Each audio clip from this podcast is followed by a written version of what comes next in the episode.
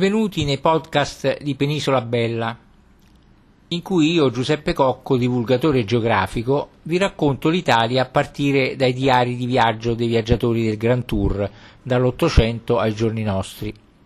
Ora passeremo in rassegna la visita alla città di Reggio Calabria e dei suoi dintorni, con le evidenze architettoniche, i prodotti e la cucina tipici, le tradizioni, l'urbanistica e infine la sua storia. Siamo quindi nel comune i cui abitanti sono detti reggini o rigitani in dialetto reggino, capoluogo dell'omonima città metropolitana in Calabria. Reggio Calabria anche detta Reggio di Calabria, Rigiu in dialetto reggino, Righi in greco di Calabria primo comune per popolazione ed unica città metropolitana della regione, oltre che sede del Consiglio regionale della Calabria, è capofila della cosiddetta Grande Reggio, agglomerato urbano che raccoglie i vari comuni della sponda calabrese dello stretto di Messina. Insieme all'area metropolitana di Messina, rappresenta il cuore dell'area metropolitana dello stretto, una conurbazione frutto della continuità urbana forte integrazione sociale ed economica tra i comuni delle due sponde dello stretto. A Reggio Calabria ha sede il Museo archeologico nazionale, custode delle collezioni di reperti della Magna Grecia e dei famosi bronzi di Riace, divenuti tra i suoi simboli identificativi. Città più antica della Calabria greca, nonostante la sua storia trimillenaria, Region fu un'importante e fiorente colonia magno-greca. Si presenta con un impianto urbano moderno conseguente alla ricostruzione operata all'indomani dei catastrofici eventi sismici del 28 dicembre 1908, i quali distrussero gran parte dell'abitato.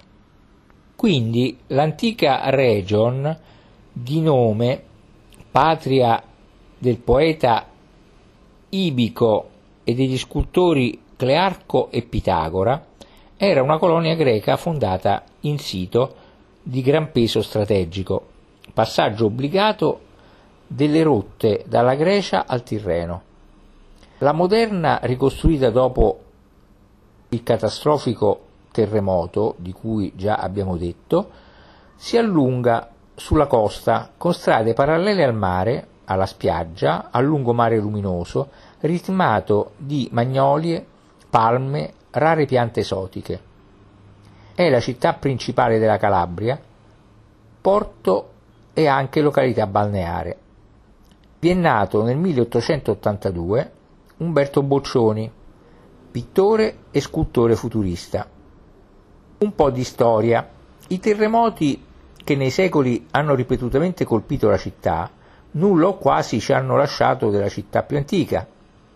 La greca Region, colonia di Calcidesi e di Messeni, fondata nel, nell'ottavo secolo a.C., 800 a.C., ebbe una storia agitata, dalle prime lotte con Locri e con Crotone, alla tirannide di Anassilao, sotto la cui guida i reggini conquistarono Zancle sull'opposta sponda ribattezzandola Messena. Alle mortali guerre contro Dionisio di Siracusa, che la distrusse nel 387 a.C., alla ricostruzione siracusana che le mutò il nome in Febea, sino all'accettazione nel 280 a.C., di un presidio campano inviatole da Roma che fece strage dei suoi abitanti. Di tutto ciò resta unica testimonianza architettonica un breve tratto di mura greche. e scarsi avanzi di terme raccontano della Regium Iuli romana, finalmente pacificata, città federata e dall'89 a.C. municipium romano. Tre anni prima, nel 91 a.C., la città era stata colpita da uno dei primi terremoti di cui abbiamo notizia certa. Dopo le devastazioni dei Goti nel 410, nell'Alto Medioevo Reggio è ricordata città ricca e attiva, in cui prosperò la cultura bizantina quando la Sicilia fu conquistata dagli arabi. Con Normanni, Svevi, Angioini ed Aragonesi, i resti del castello risalgono a questi ultimi, Reggio visse secoli di fiorenti traffici. Dal 1500 cominciò decade- la decadenza. Quattro devastanti incursioni barbariche in mezzo secolo, in mezzo secolo.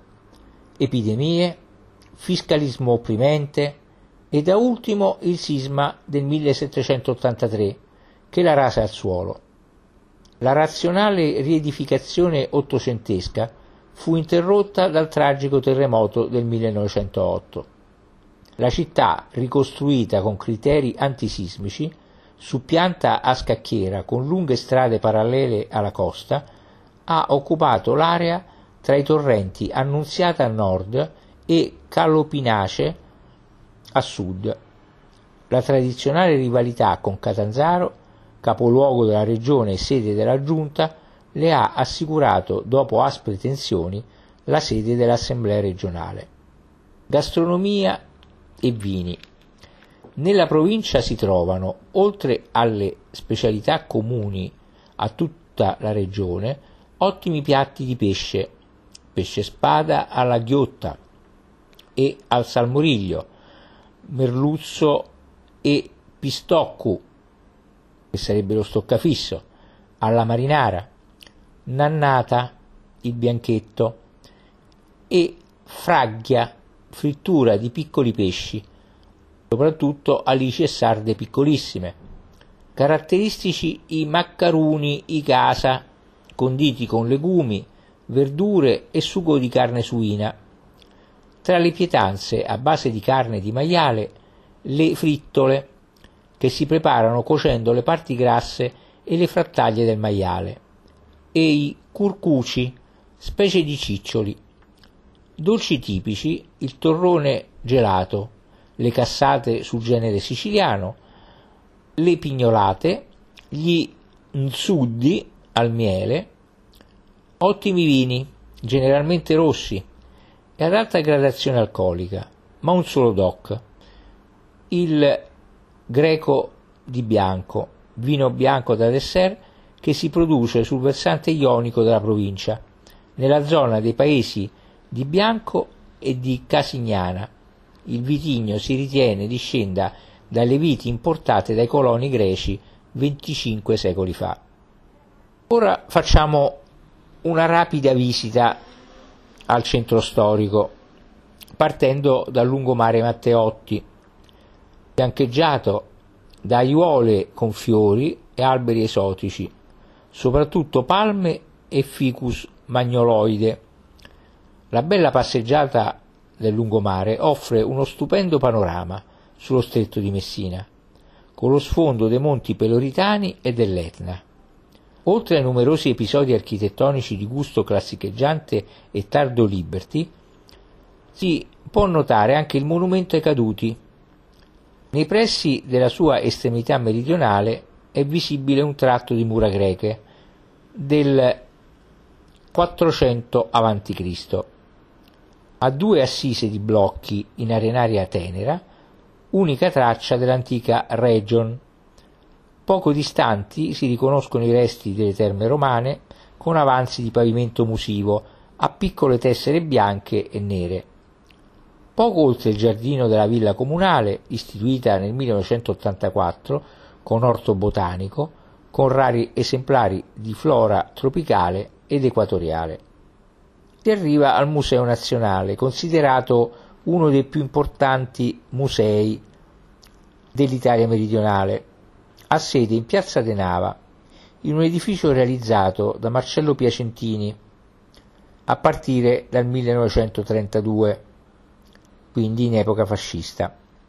Fondamentale occasione per la conoscenza della civiltà della Magna Grecia il museo accoglie ricche collezioni archeologiche riguardanti la Calabria, nonché sezioni dedicate all'arte medievale e moderna, all'etnologia, ai ricordi del risorgimento italiano. Fu l'eminente archeologo roveretano Paolo Orsi, allora responsabile della soprintendenza archeologica del Bruzio e della Lucania, a pensare già nel 1907 di raccogliere in un grande museo le preziose testimonianze delle Poleis della Magna Grecia o Poleis, rinvenute nel corso di numerosi scavi. Museo per il quale fu costruita un'apposita sede venne però aperto al pubblico solo nel 1955, dopo la fusione del Museo Civico costituito nel 1882 e delle raccolte archeologiche statali. L'attuale esposizione, organizzata in oltre 30 sale secondo moderni criteri museali, è frutto di recenti riallestimenti che hanno confermato la suddivisione dei materiali in differenti sezioni. La sezione preistorica, innanzitutto, presenta un panorama completo della preistoria calabrese, dal Paleolitico alla prima età del ferro. Si segnalano in particolare amigdale ed oggetti litici da Tortora e dalle grotte di Scalea, ceramiche impresse e ceramiche dipinte a bande rosse di età neolitica, corredi tombali provenienti da varie necropoli calabresi della prima età del ferro, da Locri, Tropea, Roccella Ionica, Castiglione di Paludi, Morano Calabro, Calanna, Cassano Ionio, Santa Domenica di Ricadi, Praia Mare. Grandi diorami ricostruiscono i diversi tipi di insediamenti preistorici del territorio calabro. La vasta sezione archeologica, poi, accoglie materiali architettonici, ceramici, metallici, ed epigrafici provenienti da necropoli, abitati e santuari delle colonie greche e dalle subcolonie tirreniche. Molti manufatti appartengono a corredi funerari, le chitoi, specchi in bronzo, anfore, segnalano in particolare una serie di figure e busti femminili provenienti da Medma, l'attuale Rosa- Rosarno. Sottili tavolette votive, molto belle, in terracotta, chiamate pinaches, legate al culto di Persefone, con raffigurazioni in rilievo del mito, prodotte a Locri nella prima metà del 500 a.C. Reperti del tempio di Marafioti, resti dei templi dell'area di Marasà con un gruppo di dioscuri in marmo, dell'inizio del 500 a.C. Oggetti votivi provenienti da cento camere e quelli del santuario di Grotta Caruso, dedicato ad un culto di ninfe. Ricco e importante anche il materiale di Reggio Ellenistica, 400, che vanno dal 400 al 200 a.C.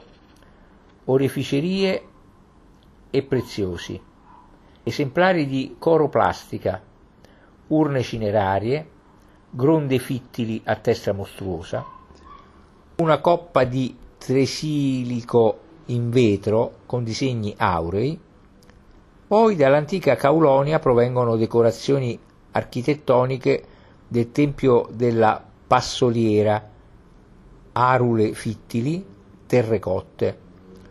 Dal santuario di Apollo Alaios a Cirò Marina, terrecotte architettoniche e votive, bronzi, ori e una bellissima testa marmorea di Apollo, con capigliatura in bronzo, opera originale greca dell'età di Fidia.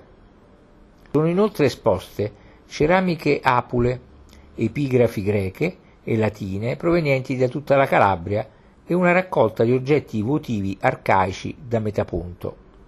Un settore è dedicato all'archeologia subacquea, con anfore greche e romane, frammenti bronzei di statue ritrovati a Porticello, sullo stretto di Messina, e databili intorno al 400-500 a.C. Tra i reperti spicca il cosiddetto ritratto di filosofo, una bellissima testa bronza di un vecchio dalla lunga barba, di eccezionale bellezza e straordinarie qualità analitiche nella rappresentazione della fisionomia del personaggio.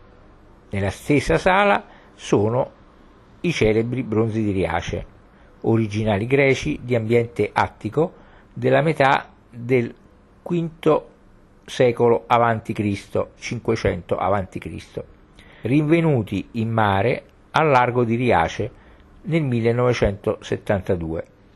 Le due figure di guerriero rappresentano l'immagine più tipica della cultura greca classica, in cui il corpo umano, naturalmente perfetto, è manifestazione dell'armonia dell'universo. Passando alla sezione numismatica, possiamo vedere un buon numero di monete coniali dalle principali zecche della Magna Grecia e della Sicilia. Inoltre monete romane, bizantine e medievali. Invece tra le opere della sezione di arte medievale e moderna si possono segnalare Plute in stucco di arte arabo-normanna del 1100, base di fonte battesimale con le virtù teologali di scuola napoletana del 1300, un bel San Girolamo e Abramo e gli angeli Tavolette giovanili di Antonello da Messina del 1457. Un altrettanto bel ritorno del figlio il prodigo di Mattia Preti, altro grande artista calabrese, una statua di San Giovanni, opera del, dei Gaggini, cultori palermitani, dipinti del 1600 fino al 1800, soprattutto di pittori reggini, e una raccolta di maioliche settecentesche provenienti dalla Certosa di Serra San Bruno e dal convento di San Domenico di Soriano Calabro. In una sala è infine ospitata la sezione risorgimentale del museo, con cimeli e documenti storici. Usciti dal museo Prendiamo Corso Garibaldi, principale arteria della città, animata e fiancheggiata da negozi, che corre rettilinea da Piazza De Nava a Piazza Garibaldi. In successive piazze si dispongono i principali edifici pubblici, tra i quali si segnala in Piazza Italia il Palazzo Municipale, eretto su disegni di Ernesto Basile, da Corso Garibaldi scendono verso il mare e salgono il declivio rettilinee vie che, intersecando altre strade parallele al corso, dividono la città in regolari isolati a scacchiera. Arriviamo quindi al Duomo.